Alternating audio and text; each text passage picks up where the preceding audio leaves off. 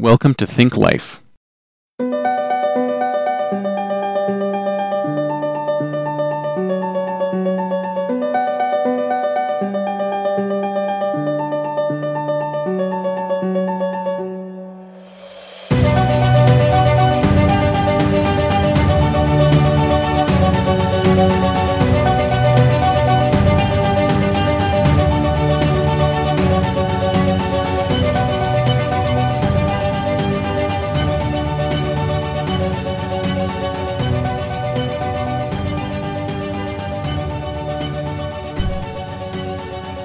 You know, I've said this before, but I'm going to be a little more a little more forceful on it. And I think this is something that a lot of people forget in this new world of collaborative community tribe thing where individualism is getting a bum rap. Individualism is really, really getting a bum rap. People do not like the concept of rugged individualism, individualism, period. Everything is for, it's not for me, it's not for you, not for you as an individual. Everything's for the collective, collective, collective. So the individual is now, currently at this moment, under fire for the collective. Everything's collective, collective, collective, collaboration, collaboration, collaboration. People don't do things on their own. And I beg to differ on that. But Let's just say that is the case for a second. So, if everything is collaborative, if everything is community, a lot of people think that that means that they don't have to do anything. They could just join a community, and by the na- by the by the fact that they're part of this community, that they're in this community, that they're collaborating in this community, that they don't really have to bring anything to the community. They don't have to add to the community. They can just take from the community. They can subtract from the community, but they don't need to add to the community. And that's what I think is a huge misconception about communities. And I think that's the thing that happens that people that causes communities to fail. And I've said I've said this before, but there there've been plenty of studies out there that these that these communities have been created, communes, have been created where you get a bunch of people working together to try to build a community. And communities typically only last, these types of communities only last about two years, unless they're religious communities, in which case they last longer. But the communities, these communities have always failed. Had, there is no such thing as a continuously operating community where everybody contributes and there's no hierarchy and there's no you know nobody at a higher level than anybody else. Everybody contributes. Everybody helps each other. These communities always fail in their invariably in invariably in 100% of the time they fail. And 100% of the time they fail is because it's not a equal game. There's always some people who take more than they give and because there's some people who take more than they give, there's never enough at the end of the day. There's never enough at the end of the day.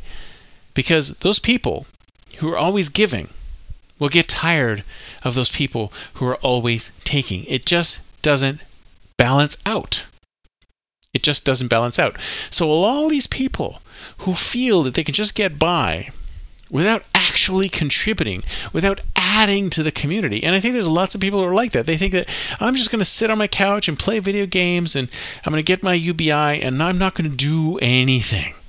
Or I don't really have to do anything because all this stuff is just coming to me. It's being given to me. I don't have to do anything for it.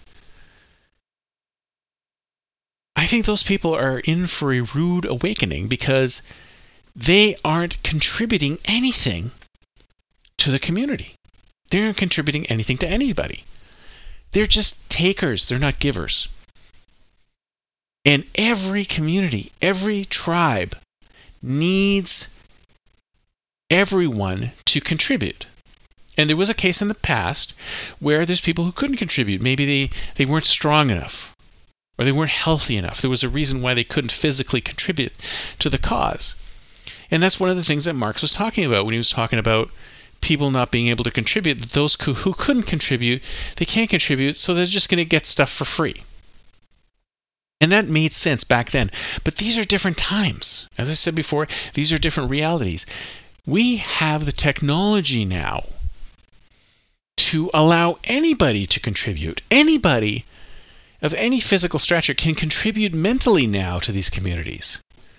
So everyone has the ability to contribute. Everybody can add. No matter who they are, no matter what they are, they have a human brain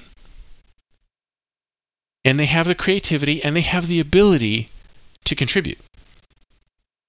So they can contribute.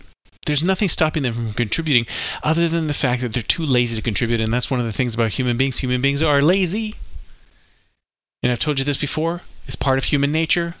Human beings love to sit back and do nothing and allow other people to give them stuff. But the problem is that that's not a sustainable model. You cannot have some people always taking and never giving back, or never giving back enough.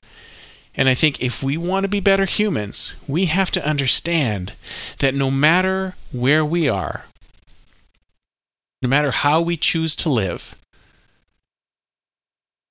no matter what we do, no matter what community we live in, no matter where we are, we have to give back. We have to contribute something to the community.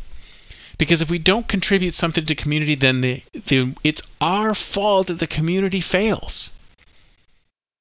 We simply cannot be takers all the time. It is just not possible. Every single solitary human being must be able to contribute.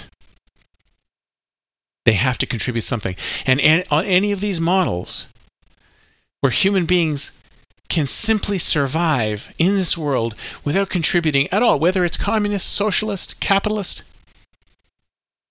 everyone must contribute. You cannot have people sitting back and getting something for nothing.